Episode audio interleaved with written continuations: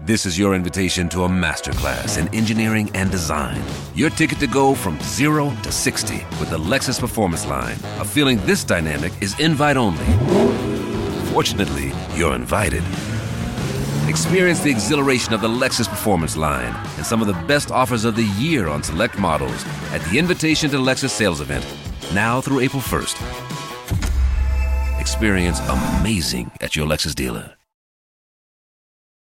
WTF1 presents Hot Takes Wednesday. Welcome back to another edition of Hot Takes Wednesday. I'm your friendly neighborhood host, Dre Harrison, and welcome to the post Japanese Grand Prix edition of, of HTW. And joining me in the chair once again is Mr. Ronnie Swift. Good to see you, buddy. How's it going? Going really well, thank you, mate. Thanks for having me on again. I'm looking forward to this one. I think we're going to have a lot of good stuff to talk about. Yeah, definitely. I think this was a very sort of newsworthy Japanese Grand Prix. Maybe not the most exciting in terms of pure racing and pure action, but there was a lot of little things I think that that played into what made the Japanese Grand Prix what it is. The the fact that there was a big slab of reaction from you guys. I can't remember the last time we had so many takes sent in to an episode of the show. So clearly uh, there was a lot to talk about coming off the Japanese Grand Prix. Um, before I get going, a couple of things I want to clean up and address real quick. First of all, yes, I am back from Las Vegas now. Um, shout out to all the support, everyone that tuned into the WTF1 wrap this past weekend. Um, huge thanks to MoneyGram for uh, shipping my ass out to Vegas. That in itself was probably worth two seats, as it is. Um, but to be able to to perform a show live in Las Vegas at the Topgolf had so many F1 fans in the house. Got to work with so many cool people. F1 Caroline, uh, Christina, who's just joined the WTF1 talent family today. So congrats to Christina. Welcome aboard. Um, and again, to, I got to work with Nicole Briscoe from ESPN and SportsCenter. That was incredibly cool. So thanks to MoneyGram for sending me out there. Big thanks to them. Big shout out to them.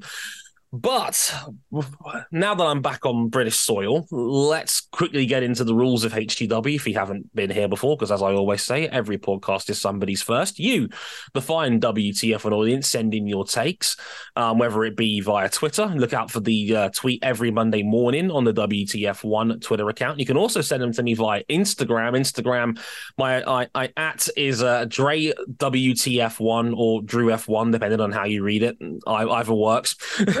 or you can send in an email at contact at WTF1.com. All of the hot takes get passed on to me. I try to get a blend in of all three formats. Once those takes are all sent in, me and my guest, in this case Ollie, will will go back and forth on some of these takes, and then we'll score them on a scale of one to five. One being that we strongly disagree, and five being that we strongly agree with it.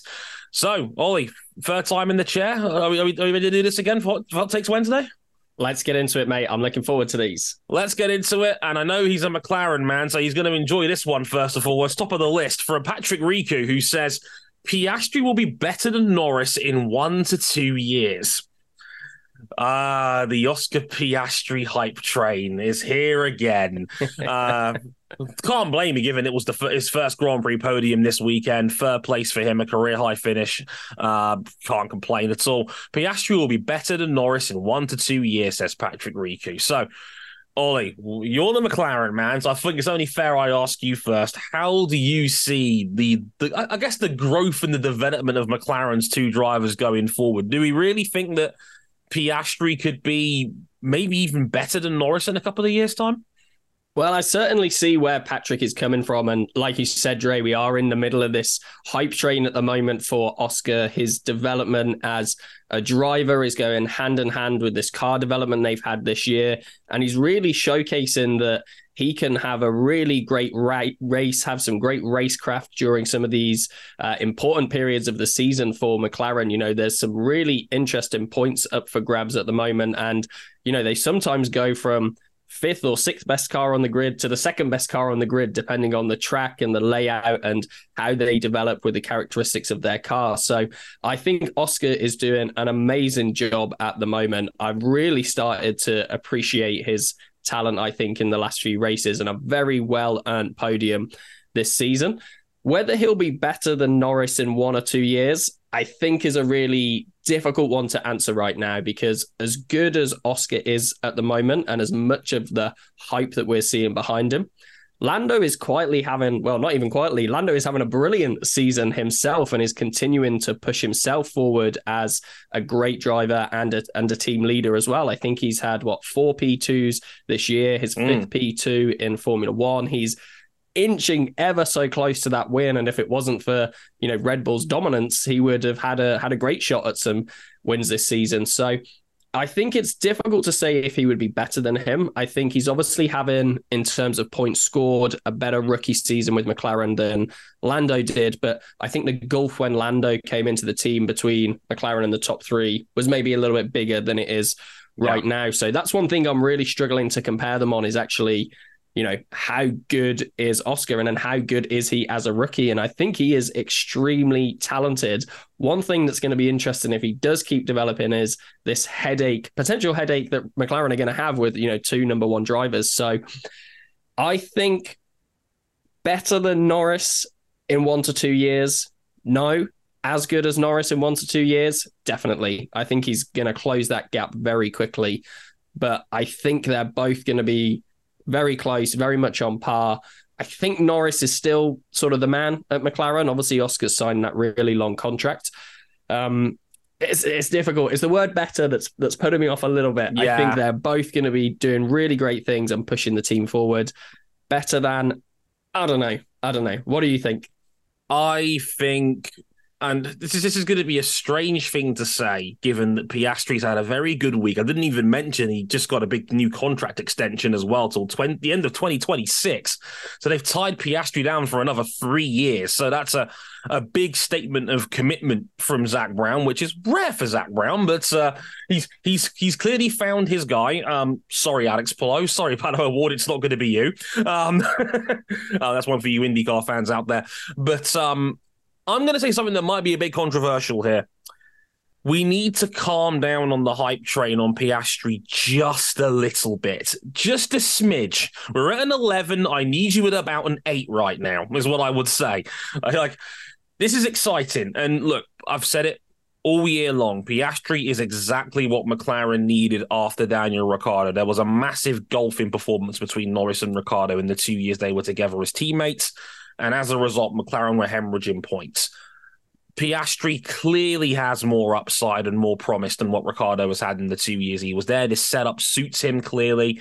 Um, my old theory was that always that McLaren was hard to drive, and it's because all that it's because it's all that Piastri has known about an F1 car in person. I think that's me, that means he's just been able to mold his style to what McLaren is because that's all he knows as an F1 driver he's had a very good week. Like I said, new contract signing, you know, new podium. But there is one little thing I have to point out about that Japanese Grand Prix. He did finish 17 seconds behind his teammate. Now, if this was another teammate pairing, we'll get to that later. Um, there's that, that's foreshadowing there, folks. Um, we'd probably be a lot more critical of Oscar. Now, don't get me wrong, he's a rookie and it's Lando's team. It has been for you know, ever since Carlos Sainz, I'd argue, has left. It's been it's been Norris's team. He's been spearheading that team's performances. I think there is still a little bit of a way to go yet before Piastri is consistently beating Norris week in, week out. Um, Piastri admitted it himself after the even after he got that podium finish. He said to the press that uh, he he wasn't actually that happy with his race. I remember he said that these sort of high tire degradation sort of tracks like Japan, he struggles at. And I remember he mentioned Hungary as well. That was another race where he was he was running second in the first chunk of that race, but then fell down the order as the race went on. Um, he wasn't able to really work with his hard tires as well as Lando did, as well as some of the other chasing pack like Lewis Hamilton and Sergio Perez was. Don't get me wrong, there is good reason to be excited here. Piastri is exactly what McLaren needs. He's a very exciting talent. I think he, this will not, I don't think this will be his last podium finish this season. I think there's at least another one coming between now and the end of the year. Better than Norris? I need to see more. I, I, need to see him actually threatening Norris in terms of race pace, in terms of doing that week in week out rather than just once or twice because like that this take coming off a race where Norris was comprehensively better in the race it's a it's a bit premature.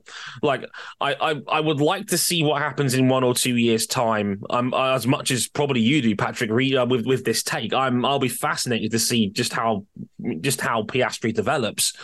But Norris is one of the premier drivers in Formula One right now. I think he's a, a borderline top five level driver in this sport. He's one been one of the outstanding drivers of this season. I, would put him up there with maybe Hamilton and Alonso this year for how good his performances have been, especially in the back half post upgrade. Um, Piastri just isn't quite there yet for me. But if he gets anywhere close, Piastri is going to be a quality driver, and Zak Brown will, will, absolutely be wanting to tie him down for as long as he wants to be there. I mean, like I said, you don't you don't get three year extensions in Formula One very often. That's a, they clearly believe in him, and rightly so. Um, I it's the best young driver lineup in Formula One, as far as I'm concerned. I don't think you can get much better than Norris and Piastri at the moment. Um, but I don't think Piastri is going to be challenging Norris for, I guess, de facto number one status. I guess you could call it that. I don't think there is any strict like number one two policy at McLaren. I think they've largely played it right with the the inter team politics between Norris and Piastri. Norris is their guy, um, but if Piastri's even close to Norris's level, then I think you're golden. Quite frankly, I, I don't see, I don't see much of a, of an, of an issue there at all. I think so. I would say. I would say probably a two. I slightly disagree. I think Norris will only get better. You uh, forget, Lando is still only 23. He's got 15 more years of this if he wants it. Um, like we haven't even seen Norris at anywhere near his prime yet either. I think he will only get better and better. And look, if Piastri's even like backing him up in terms of the results on the score score sheet right now, yeah, McLaren's in a good place, but I would say let's pump the brakes just a little bit on Piastri before we start going down the road of is he better than Lando? No, not yet. Um, but um, yeah, I, will be fascinated to see how that goes over the next couple of years. I'm going to say two on that one. What about you, Ollie? Yeah, I think I'm going to agree with you. I think it's going to be great to see him develop. I think in a couple of years he's going to be an incredible driver. I think Lando will two. And I think for that reason, and the word better, and now I'm going to have to go with two. I think slightly disagree on better, maybe on par. Yeah, could be. I think if, if he's anywhere close, the McLaren are, are, are, are going to be laughing their way to the bank with that lineup. Um, just just get them both a decent car and uh, you, your quid's in. I think that's a very, very strong lineup either way. Um, for all the talk we've given Zak about not being able to manage his drivers, he's he's put the right people in the right places, I think, ultimately. And I guess that's all that really matters. right. Take number two comes from Chris Lowe's. And Chris, with a very spicy take, says George Russell is hampering Mercedes and Lewis Hamilton by barking out his own team orders and strategies every week oh boy, I'm going to get some strongly worded emails regardless of what I say on this one, aren't I? George Russell is hampering Mercedes and Lewis Hamilton by barking out his own team orders and strategies every week. That's from Chris. Hi, Chris. Um, how do I feel about this one? Um, well, obviously this has come off the back of Japan, and and George was very vocal on the radio about how his race played out. He you know, he was a, a, strong move, shall we say, by Hamilton at the spoon. I think I don't. I think the stewards were right not to punish on this one. I think that was the right call. It was. It was an aggressive pass. I, it's one of those in football where you go, you've seen them given. It's and I, I think ultimately, I think the right decision was made not to penalise Lewis for that one. But then at the back end of the race, they had George on a one stopper. His, it was clear his tyres were fading. Hamilton was coming through. Hamilton wanted to back the wagon up so George could get DRS. I think it was very similar to Singapore. It was like we were going to use the second car as a blocker, and then George couldn't really execute that, and then he got chewed up by Carlos Sainz behind him, who was on, he was undercut himself. It's a big sweeping statement to say that George Russell, you know, is literally holding the team back by by being as vocal as he is. But my initial impression is I don't think it's that deep personally. Um, again, I could be wrong here. I, I, don't, I don't know how you how you would feel about it, Ollie, but um, I don't think I think it would be harsh to start making such a big sweeping comments about George Russell this soon into his Mercedes tenure. I know he's not had the best of seasons this year compared to last year, but seems yeah. a bit premature. How do you feel about it? Yeah, the, the top thing I've written on my notes actually for this is uh, I think it's much ado about nothing. This sort of narrative that's coming on with George. I think it's one of those things that seems to have lit the social media world alight. You know, Team LH, Mercedes fans, George fans. You know, it's a very sort of fiery topic at the mm. moment in terms of um, what's being spoken about and you know who's throwing mud at who and so on. But I think for me, you know, the way that uh, Chris has, has, phrased this, I, I, think I generally disagree with. You know, George Russell for all his complaining and for everything that he says, he's not calling the strategies. He makes suggestions about what he would maybe like to do. He'd suggested that he wasn't going to move up in the race in Japan, so maybe we should look at a one stopper. They obviously go away, review that, and decide, yeah, okay, let's give that a go. And obviously, you listen to your driver somewhat. Hamilton, Alonso, all these great drivers, you know, give their feedback from the track, but sat in their cockpit, you know, they don't have access to all of the the data. And I think George is trying to maximize the result for the team, but also maximize the result for himself, which everyone does on the track. And I think his, you know, DRS idea that he suggested they could try again, you know, it really wasn't going to work anyway for him at Suzuka. It's a very different track to Singapore. You know, you can overtake at the spoon, as you said, the chicane, um, turn seven at the hairpin. You know, that that just wasn't going to work. I think he was a little bit desperate to, you know, try and cling on to that position for as long as possible. But ultimately, you know, he listened to team orders. He did what he was supposed to do.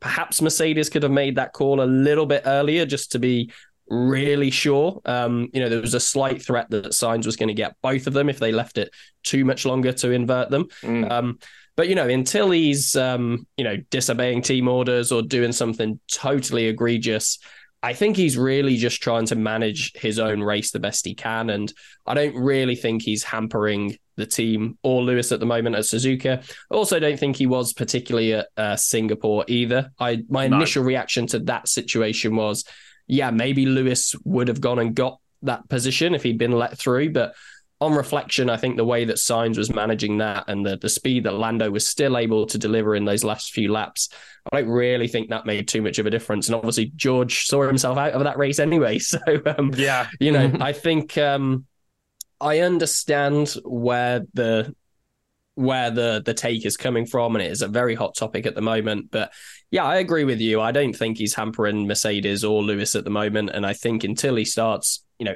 actively working against him and the team on track, there's nothing to worry about. You know, he, he wants a great result for himself. He wants a great result for the team, and they they've maximized what they could have done at Japan. I think so. Yeah, no no real bother for me on that front. So um so yeah, I think I think I disagree with this one. Yeah, I'm I'm largely in, in, in a similar camp to you on this one, Ollie. I think two things jumped off the page for me when watching that race and how Mercedes played it. Number one, ultimately it's Mercedes' call that's what we've got to remember first and foremost. Yes, the driver gets an input, and yes, we've seen many jokes over the years. And look, I was a huge Vettel fan. I've been there during the Ferrari days where Vettel was sometimes calling his own strategies. Carlos Sainz, who joked about doing the same over the course of this year. In fact, that was that great line during the Japanese Grand Prix itself where I was like, "So I've been undercutted again," and I was like, "Yes, confirmed. Great." Which was just like, "Ah, that's that's the Ferrari we know, back on form." Um, but uh, yeah, like ultimately, Mercedes makes the call not George. You know, and they gave George a clear instruction to let Hamilton by, and George relented. Yes, Mercedes were probably a little bit, maybe a lap or two slow on the uptake on that, but and and that leads me to point number two I was going to make, which was it didn't really cost Mercedes anything ultimately in the end. I don't think they missed out on anything on track as a direct result of what happened between Russell and Hamilton out there. I think that was the maximum that was on the table. George was always going to be on a compromised strategy when they committed to the one stopper. That's not how you do Japan. Japan is one of the biggest tire munchers on the calendar. You can't really feasibly one stop it. I remember Bernie Collins on Sky commentary saying there was going to be there was possibility of a three stopper during this one, let alone one. So, yeah, I don't think the one stopper was ever on truly for George in in this instance. I think it was more about him trying to like, okay, can we keep track position if we go long? And the answer to that was clearly no. So I don't think it actually cost Mercedes anything to run that race how they did in the end. I think they got the maximum they got. They were clearly outclassed um, by McLaren and to a to a degree Ferrari as well. Ferrari were were decent. Leclerc had a very quiet day, but he was still fourth ultimately. Ultimately, so I think. I think that was the best Mercedes could have reasonably hoped for, barring big shenanigans. So I, I, I don't want to get into this. Like narratives change very quickly with drivers and I don't think we're at the point where George Russell is an active detriment to Mercedes yet. I think I think we're, I think that's way too soon before we start having those kind of conversations. And yes, George is outspoken on the radio. He absolutely is, and I would say that most drivers are, um, especially when in, in the heat of the moment, and especially when they think they know best because they're racing drivers. They have egos. Like that's what they do. Um, you know, racing drivers are not that humble, especially when they're in the middle of a race car at 200 miles an hour. So I think you summed it up perfectly when you said, it. well, I think it was much ado about nothing. I, I agree. I don't think we're at that point yet with George. I think, yes, Hamilton has definitely been better this season compared to last year. I think absolutely Hamilton has wrestled the number one status back at Mercedes, but I don't think George is uh, a, an active detriment to the team by trying to call his own plays. That is a very common thing that drivers do. I, I, I wouldn't read more into it than that. So I'm gonna say two on this one. I could see again. I could see how you've come to that conclusion. I, I, I get it. It was an intense race for Mercedes, and that doesn't even include the overtake attempts we had during the race between them as well, which was very fun. But I'm gonna say two on this one. Are we are we in, are we in unison again on this one, Ollie? I might even stretch to a one. I might oh, stretch wow. to a one. Okay. I think George has shown, you know, even at his times at Williams, that he's a he's a genuine team player. I think mm. this narrative is just building around him, and personally, I, I disagree with it. And um, yeah, until he does something genuinely to the detriment of the team, I, I am going to say a one on this one. Interesting. I strongly disagree. I haven't had very with them recently. I like that. Um, cool. Take number three comes from Nizels on Twitter, and Nizels, forgive my pronunciation, uh, says, quote, the penalty system is broken. Bold start. Instead of time penalty, it should be a finishing penalty, just like with grid penalties for pre race. If committed in the race, you should be able to lose a place on the end result. I wonder who this is referring to. any chance it could be a certain Mexican by any chance? Um, because that, that was another highly talked about moments. Um, well, Sergio Perez's entire race was a bit of a disaster. Let's be frank. Uh, he hit Hamilton opening lap, lost the front wing, overtook Alonso under under safety car conditions, five second penalty, and then another one for hitting Kevin Magnussen. Ultimately retired the car.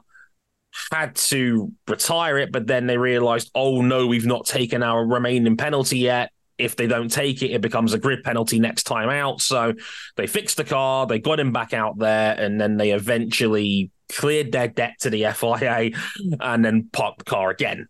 Um, it's a hot button topic, and I know I think I saw Alex Albon talk about this today as well about how he wants to see harsher penalties given um, and more penalties given because quote he it doesn't teach drivers anything. So Five seconds has been, I think, the go-to penalty most of the time for collisions, leaving tracks, gaining advantages, etc we forget there's a lot more of the system that can be used. You know, we, we've got the 10 second time penalty. We can go up to a drive through, the 10 second stop and go, and even then full blown disqualification. Um, we don't see we don't see the latter half of that very often at all, unless you're Logan Sargent. Um, um, maybe more on that on next week's show. But um, yeah, uh, how do you feel about it, Ollie? I mean, I didn't have a particularly big problem with how with how Red Bull played out that situation. I think if a car is safe to continue, why not? Um, that, that's how I look at it personally. But should we be using more of the penalty system in play? Because the stewards have got a wide range of tools at their disposal, but they don't seem to be using them. Yeah, I think it's a really difficult one because there's, like you said, there's lots of options, but they have really varying degrees of severity in terms of the impact of the end result. And I think what the difficulty has been at the moment is, particularly obviously for the faster cars, is five seconds is is nothing really. And we've got into this situation where a lot of the time there's, you know, either you know they're, they're, almost having these negotiations. It's like hey you know give that place back or you're going to get a penalty. But it's not always feasible to move the cars around. It's not always safe to necessarily move the cars around depending on where you're on the track. And like you said they seem to be you know dishing out the 5 second one for for everything now. But mm. if it's more practical for a driver to crack on up the road and build that 5 second gap you know, there, there's almost it's seemingly like there is no punishment. And like you said, I assume this is in reference to Perez. I agree with you. Fair play, Red Bull. They did what they needed to do. I think the difficult thing for in track action as well is do you discipline or punish the action or do you discipline and punish the outcome? And that's a mm. debate that a lot of people I see have on Twitter and that I have with my friends all the time.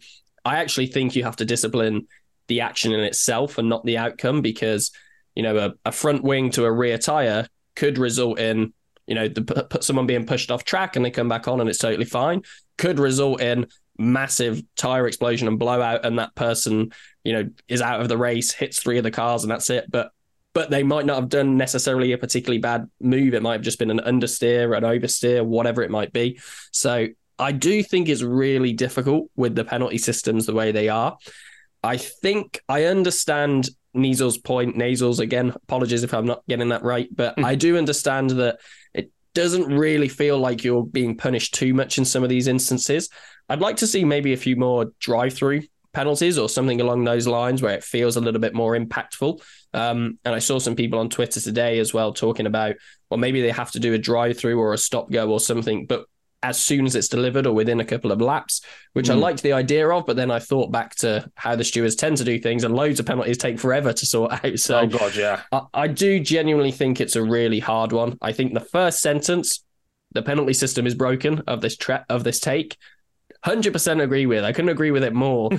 Whether you need to be switching places around for for incidents that are maybe worthy of just a minor penalty, that that's where I think it becomes a bit of a struggle and I honestly don't know where I sit with this take because I, I haven't seen a comprehensive, coherent review of, of what can be done because there's just so many things that that could and can happen. And you don't want to see people losing positions for minor infringements, but you want to feel like they've been punished. And yeah, a lot of the time it doesn't feel like they have been.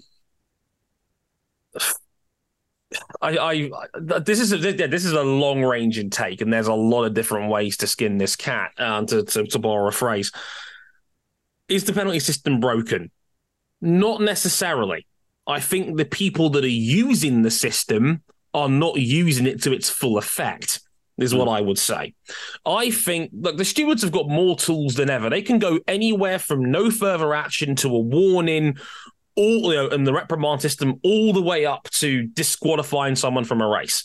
But when was the last time we even saw a drive-through penalty for causing a collision? Like the most controversial recent causing a collision in recent times was probably Hamilton and Verstappen at Silverstone. Maybe we go a little bit further on. Maybe the the alleged brake test at, at uh, Saudi Arabia that same year. Verstappen got ten seconds for that.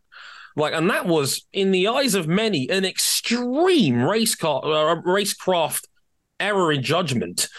And that was a 10 second time penalty. So we don't get the rest of the system used unless it's wacky stuff normally. So I don't like, I ultimately don't like the almost safety cushion that the stewards have taken where they just will give a blanket five second penalty for everything. Um, However, I I completely agree with you, Ollie, in that I think you've got to be very careful if you start punishing people based on outcomes rather than the crime itself. This is a sport that has a thousand variables. We are driving race cars at 200 miles an hour, like I mentioned earlier there is a thousand ways different things can go wrong. Um, and sometimes you'll get away with a, a, a, bit of contact here and there, and sometimes you won't. That is the margins that this sport provides for us. And like, we need a degree of human mitigation when it comes to these things. And sometimes the punishment will not fit the crime, in my opinion, based on the car that they're in. Now, yes, I think there is an argument you can make about some of Perez's recent excursions. Even and look, I, I, mentioned Alex Albon for a reason because Singapore was is still pretty fresh in the mind, where Perez absolutely punted Albon at the bottom hairpin. I think it was turn twelve at Singapore, and Albon had to actually stop the car. It was that severe a hit, and Perez was only given five seconds, which in terms of a penalty didn't actually mean anything because obviously Perez had a faster car and he was five seconds down the road. Now, does that mean that we have to punish Perez more harshly because he's in a faster car? I think that's a very slippery slope because you don't know what's going to happen for the rest of that race. Like Sergio Perez, one corner later could could mistime his brakes and end up in the wall. What do we do then? Because his race is over. So then he gets a grid penalty instead, most likely. So like it's it, you can't punish based on outcomes because you just don't know what's going to happen next. You've got to make a decision based on what you've seen right there and then. Um, because if you start punishing people based on outcomes and strength of the car that they're in, you're gonna you're gonna have even more inconsistency. Was like, where do you draw the line between a five second penalty and a 10 second penalty, depending on how fast your car is? Like, oh well, well, because again, I remember I remember Hamilton and Piastri at Monza as well. That was another one where Hamilton, yes, he punted Piastri. Yes, Hamilton got penalised by five seconds, but it didn't matter because he was ten seconds down the road. So again, I, I I get I get the frustration from certain quarters regarding how we're looking at the penalty system in general. I think the problem is we need to be a bit harsher in how we discipline drivers as opposed to just saying, well, Perez is in a Red Bull. You know, like you know, just just double the punishment for everything because he's in a really really fast car. I, that's that's not going to solve the problem. It, will just you'll then have people being called out for it being unfair that stronger cars are being punished harsher for passing slower ones incorrectly. I think that in itself would you be you be exchanging one problem for another in my opinion. And that, I think the system is fine for the most part. I just think it's not fully utilized. I think the stewards have gotten a bit too comfortable in giving out five second penalties for everything if it's a blanket case. Now, overall, I think if we saw more 10 second penalties and I think if we saw more drive through penalties, I think I think it would balance out a bit more sometimes because that was what it was like when I was growing up as an F1 fan. They were like we didn't have time penalties in the V10 era. It was all okay. If you, if you did something particularly egregious, you would get a stop and go, you would get a drive through, and like it, it went from zero to that very quickly. I don't necessarily have a problem with swapping positions around post race because MotoGP does that all the time with the way they handle things like track limits. For those who don't know, if, if you're in if you if you're not a MotoGP fan, for example, if you commit a track limits breach on the final lap of a race, you are automatically demoted one position. So it is doable. It ha- it can be done, and I wouldn't necessarily have a big problem with that. I just feel like it's not a time problem, it's a stewarding problem. Stop me if you've heard that one before in, in Formula One, oh because that's one that, that never goes away for very long. So for me, I don't necessarily think the system is broken. I think it's the stewards that utilize it. I think that's a roundabout way of me getting to that point that I think it's the the problem's in the wrong area. I don't think it's necessarily how the book is written. I think it's the people that hold it. And so with that in mind, I'm going to say free. And the reason why I'm going to say free is, is that I disagree that the system is broken, but I would have no problem with position drops if they felt like that was a fitting punishment for a crime. Um, I'd have no problem with that if it was utilized properly. Um, so I would give the first half a two. I would give the second half of that take a four. So I'm going to meet you in the middle and say three Nizels on that one. So um, I don't normally go go for a three, but um, I think that's the fairest way I can evaluate that. I don't I don't think penalties are the problem. I think it's just how it's being implemented. How about you, Ollie? Yeah, I think you've won me round actually to the the sort of you know the human nature around how the how the rule book is then interpreted and and influenced and applied. So yeah, I think to to your point, there's a, there's a lot in that take, but yeah, I'd say about a three. And and if if they deserve to move around or lose places, then yeah, so be it. And maybe that'll lead to the the cleaner type of racing that we want as well. So yeah, three. Yeah, it works well in other series. It works well in sports cars. It works well in MotoGP for the most part. I've got I, I don't necessarily have an issue with position swaps if if need be because given the the talk and the and the anger about faster cars basically bullying slower ones and taking the time penalty that comes with it that would solve the problem. I'm not going to dispute that absolutely, but I don't think that's the the root of the problem, so to speak. Just to, just to clarify my point a little bit, I hope that makes sense to you out there, listeners. Um, send me an angry email if it doesn't. I'm like, it wouldn't be the first time. Um, take number four comes from Roberto Marias. And Roberto says Alfa Romeo will be the lowest scoring team next year. Simple and to the point. Alfa Romeo slash Sauber will be the lowest scoring team next year. Now, I don't know how much of us you watch, Ollie, but I've often joked on many platforms that I've been on that if there was a participation trophy award in Formula One, it would go to Alfa Romeo. they are just here. They like they they just plug away every week. They don't do anything spectacular. Um, they're just here. They they collect their their paychecks and they go home. um, they're quiet, but they get on with things. And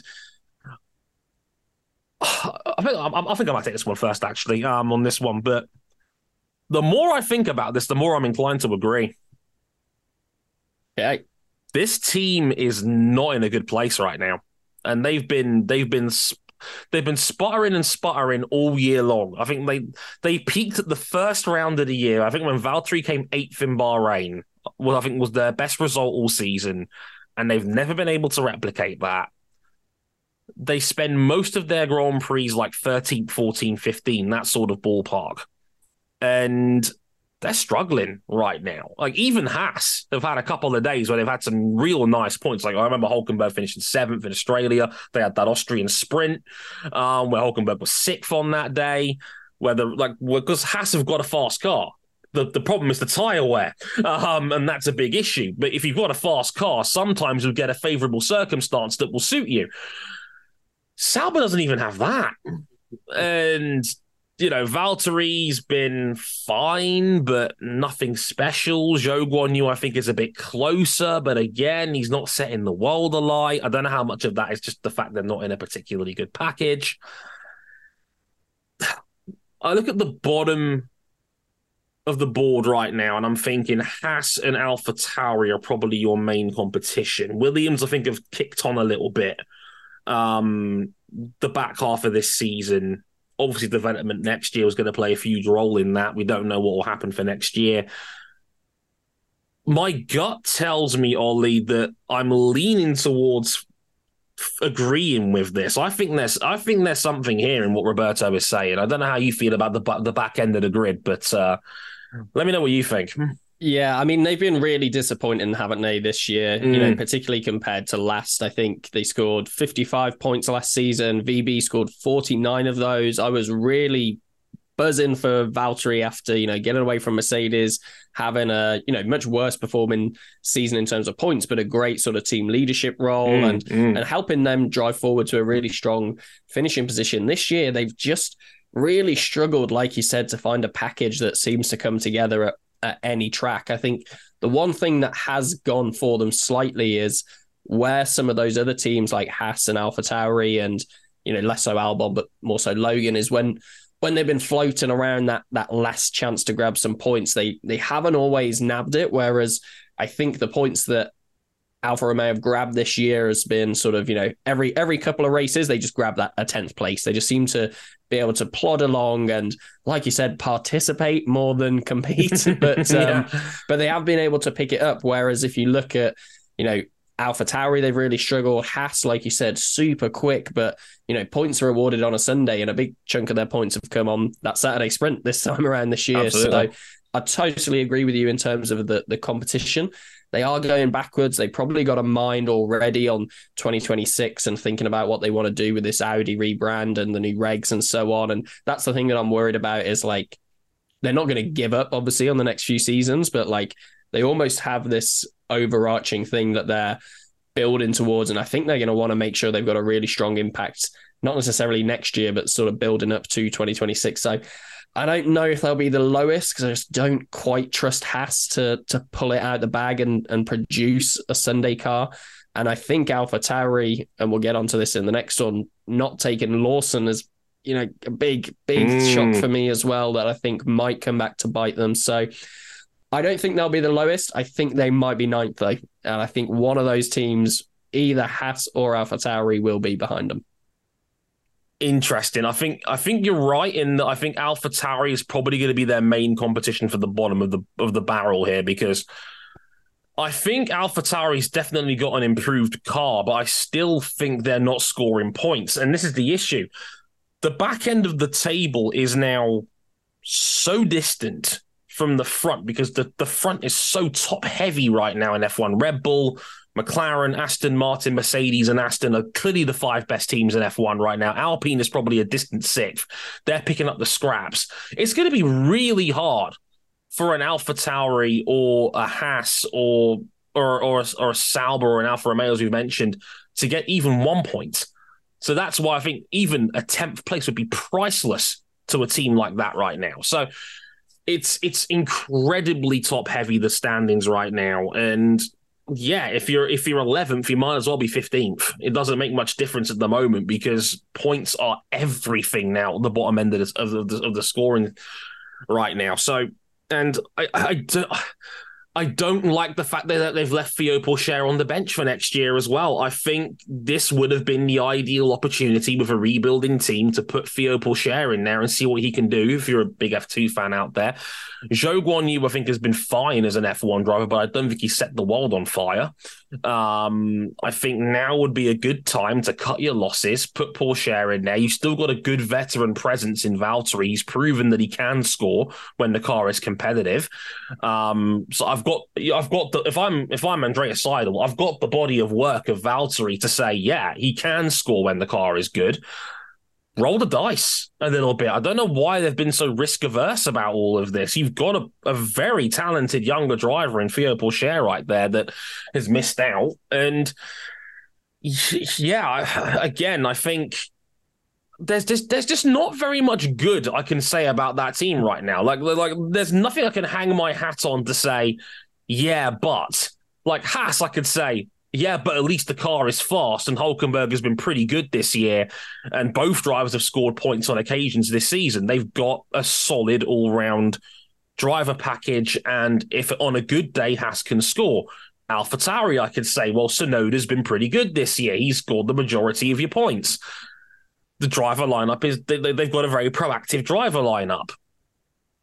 Mm, I can't say anything like that about Sauber. The car has largely been slow and their drivers have been unspectacular. So hmm. I'm going to say four, Roberto. I agree with you. I think they're going to be bottom of the board next year. Like, I like like AlphaTauri's clearly made some progress. Williams have taken a big step forward this year, and at least Haas has got a quick car in theory. Having a quick car will still get you some points in kind of a swearhouse kind of way every once in a while, like, like have seen a few times this season. But I can't say that about Sauber this year. They've just been there. It's really strange. So I agree, Roberto. I'm going to say four on this one. what, how about you, Ollie? Um, I don't want to go three again because I've I've used the three and I don't want to stay in the middle. So I'm going to go two. I'm going to say they're going to be ninth, and someone will be behind them. Well, I mean, isn't Alpha Tauri behind them still right now? So, I mean, yeah, it's a fair argument. Like, it's, I think you could easily go either side of this one because they're not the only one that's struggling. I think Alpha Tauri, like I said, they've improved, but they might have left it too late. They've now got they've now got ground to make up, and it's going to be like maybe one point at a time because the best Alpha Tauri's done in any race this season was ninth, and that was Lawson in Singapore. So they're getting their points literally one at a time, and that might not be enough. Um, with only six races to go this season, but next year we'll have to wait and see. Final take comes from uh, Vinci, I'm going to pronounce that. Um, again, pronounce it. Forgive me if I got that wrong. I butcher names all the time on this show. Please forgive me. Uh, Vinci says, "I love Danny Ricciardo." That should be the end of the take right there. Really, great. Thanks for coming, everybody. I love Danny Ricciardo, but they should have given the seat to Liam Lawson, in my opinion. I had a feeling this would come up at some point because obviously the news was confirmed going into this Japanese Grand Prix weekend in the middle of it that uh, AlphaTauri are keeping their two drivers, the, the, I guess two, I guess two out of three, I guess you could say, in this menage a trois. They are keeping Tsunoda and Ricciardo for next year. Lawson will be a reserve driver for both teams again in 2024. There are rumors there is a guaranteed seat for Lawson in 2025 for him. I've seen that rumor fly around a couple in a couple of places. But for now, they are keeping Ricciardo and Tsunoda with Lawson on the bench. I mean, it's been a while since we last had a chat on HW about it, Ollie. I mean, in that time, Lawson, I think, has been very good.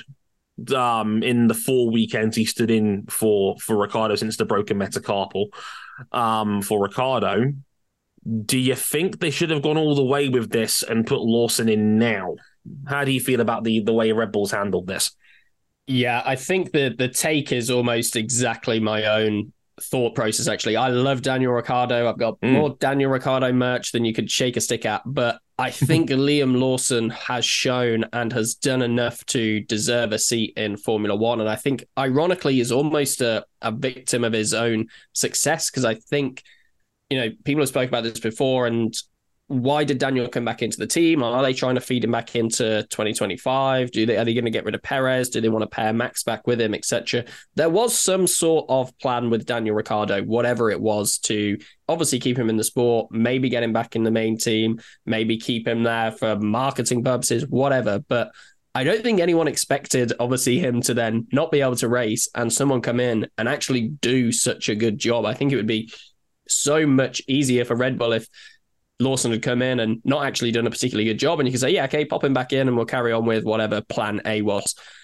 Now I think you know where where do they go from here? He should have been in that seat. I think he's shown. We talked about this last time I was on Hot Takes Wednesday that awful conditions he had to debut in, and he made such mm. a great go at it. He scored those points, like you said, at Singapore. He had another really solid race again this weekend. And in a car that Danny struggled in and Yuki struggled in earlier in the season, he's come in almost like a, a duck to water and he's done such a great job. And there's nowhere for him to go in terms of a seat on the grid. The only slot available is that Williams seat. I think alone is out of the question because Williams are too good for AlphaTauri now. They're, you know, when whereas AlphaTauri have been ahead of them the last four or five seasons. Williams have now overtaken them. So mm. why would they want to give Williams a, an experienced, brilliant driver? They obviously want to keep him in their system, and I don't think they will pay to get him out. So I honestly think, as much as I love Daniel Ricciardo, he's a multiple race winner. He's great for marketing. He's great for Red Bull. He's great for the brand. I think if you were to go on merit, and maybe there's some recency bias here, just with obviously Liam, I think he does deserve that seat. And the whole point of that team, in theory, is to bring new talent in, develop them, give them a shot at hopefully making their way to the, the parent team. And I feel for Liam. I do feel for Liam, but I would not be surprised. I've seen the rumors, like you said, Dre, that he has been guaranteed something for 2025. And, and if he has been, he fully deserves it. But I think he should be on the grid next year. And um, a lot can change in a year as well. Guarantees Absolutely. in any sport, in any business, don't mean jack till it's signed, sealed, delivered, and he's sitting in that car. Mm. A word from Christian Horner means Nothing. Nothing. No offense, Christian. no, uh, no, I, I, completely agree with the, the end part of that take. Certainly. Um,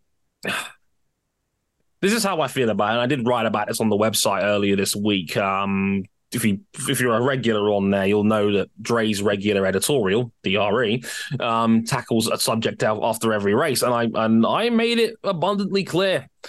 I think people need to think bigger on this. I don't think the AlphaTauri situation is the bottleneck here. I think it's Checo. I think Checo is the is, is the driver I have the most question marks about at the moment. I mean, I I I survey the lay of the land and I look at it like this. Tsunoda has been a victim of his boss's erratic hiring because his good stuff at the start of the year has been kind of muddied because you hired Nyck de Vries in the first place and you clearly didn't want to. Christian Horner didn't want to. You took a punt and you failed and you cut your losses after 10 races, rightly or wrongly. It's kind of made Tsunoda's season look worse by comparison, but that's not Tsunoda's fault. I, I mean, that it would be very harsh to judge him by that because you can't choose who his teammate is. Now, if you've got if you've decided to cut bait with de Vries as early as you have, and you've decided, well, okay, let's put Daniel Ricciardo back into the fold and see what he can do by modern day standards because he's not driven for one of your cars in, God, I want to say five years, 2018, I think was his last year at Red Bull. Mm-hmm. You know, fine. We've got no problem with that. But now, like the the the the hand injury has made this more difficult now because now you're in a situation where Ricciardo's not driven that car since Belgium. Like it's it's been it's been nearly two months since the last time he drove an F1 car properly. But you've kind of got to see the experiment through. That's the issue now, where it's like you kind of have to put Ricciardo back in at some point because otherwise the the, the, the Nyck de Vries move was pointless. Like that's the issue. So you've kind of already written yourself into a corner. I think Ricciardo was fine in the two races he's come back with so far. He was on roughly Tsunoda's sort of level, and I think he's largely been fine. But the problem now is, is that Lawson has come in and has immediately been F1 standard, mm-hmm. and that's the problem. He's he's had he's he's not had a bad day yet. He's been across the board excellent. He came in as Zandvoort, 11th hour was excellent. Monza almost got in the points. Singapore made Q3, finished in P9.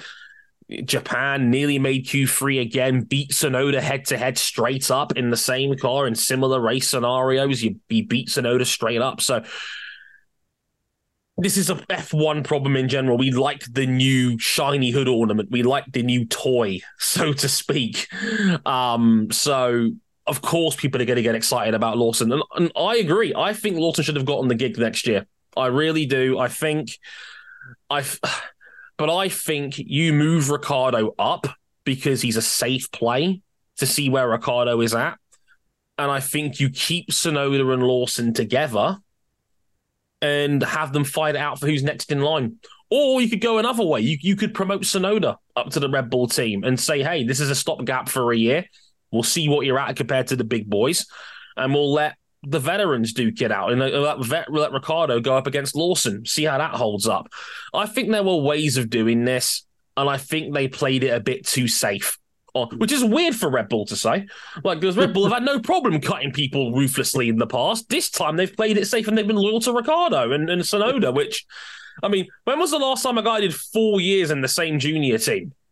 Like that is very bizarre uh, about how Red Bull and how the Red Bulls played this entire umbrella scenario. I, I, if you can get Lawson into the Williams seat, brilliant. But again, like Williams will probably like. Will, does Williams even want to take Liam Lawson? Do, do they have enough faith in Logan Sargeant, rightly or wrongly, to keep him around for next year? I don't know it's a lot. There's a lot of ways to handle this. Um, but I think the issue is not Ricciardo. I think the issue is Perez. Hmm. He's got one of the best cars in history. He's got a car that in Max's hands is, is one of the strongest we've ever seen in F1. He's got six podiums in 16 races. That's just not good enough for, for, for a driver of Perez's caliber, of his reputation, and for what Red Bull want and need that's not going to cut it. I have more question marks about Perez right now than any of the three guys in the AlphaTauri setup, in my opinion. So I don't want to say free again here because it feels like because it feels like the it's it's like when you play a fighting game and the, and the message here comes a new challenger appears on screen because that's what I feel this is if I had to choose between Ricciardo and Lawson right now, I would say ride the hot hand and keep Liam Lawson in the seat. So with that in mind, I'm going to say four. I'm going to say four on this one. I would like to put an asterisk on it to say move Checo instead and keep Ricciardo on the books. But in a vacuum, and if if if somebody put a gun to my head and said Ricciardo or Lawson, I would say give me Lawson and see what you've got with him because that's what I think that's more natural to what to what Red Bull have done in the past in their setups. So I'm going to say, I'm going to say four on that one. How about you, Ollie? Yeah, I'm going to go four, but I, I, love your idea. I wasn't even thinking about Sergio Perez for that, and your uh, your article I've just been reading as well, which is uh, brilliant. So everyone go and check that out. But no, I think you're you're right. Play the hot hand. I think Liam Liam just deserves it for me. And as much as I love Daniel Ricciardo and I love him to be in F1, and I'm glad that he is still on the grid. You know, it's that classic thing. There's only there's only 20 seats. There's only 20 drivers who can take them. And unfortunately for Liam, it's it's not going to be him next year, but he should be there. So I'm going to say four. But if Christian Horner is listening, let's do that. Let's get Perez gone. Let's get Daniel up there, or let's get Liam up there, and let's have all of our favorite drivers in there. Translation: Dear F1 team bosses, stop being cowards and let Andretti in already. Okay. yes. Give us two more seats to play with, for the love of God. Um, but uh, yeah, I, that's how I look at it. Um, thanks for the kind words there, by the way. He's already reading on the job. I, I love that. Uh, he's taking extra notes in the middle of a podcast. I love that. That'll do it for Hot Takes Wednesday. Ollie, tell the good people where they can find you as ever, my friend. Perfect. Yeah, you can get me on TikTok at Ollie Swift F1. Same username on YouTube Shorts and Instagram. You'll find the F1 Quickfire quiz there. Yeah, but the main home, TikTok, Ollie Swift F1. Yep, you can find him on there. Give him a little bump from us as ever. Pleasure as always to share a podcast with Ollie. He's fantastic. Give him a follow if you don't if you don't mind already. We'll be back next week for another edition of Hot Takes Wednesday. I've been Dre Harrison. Thank you very much for listening, and we'll catch you guys soon. Sayonara.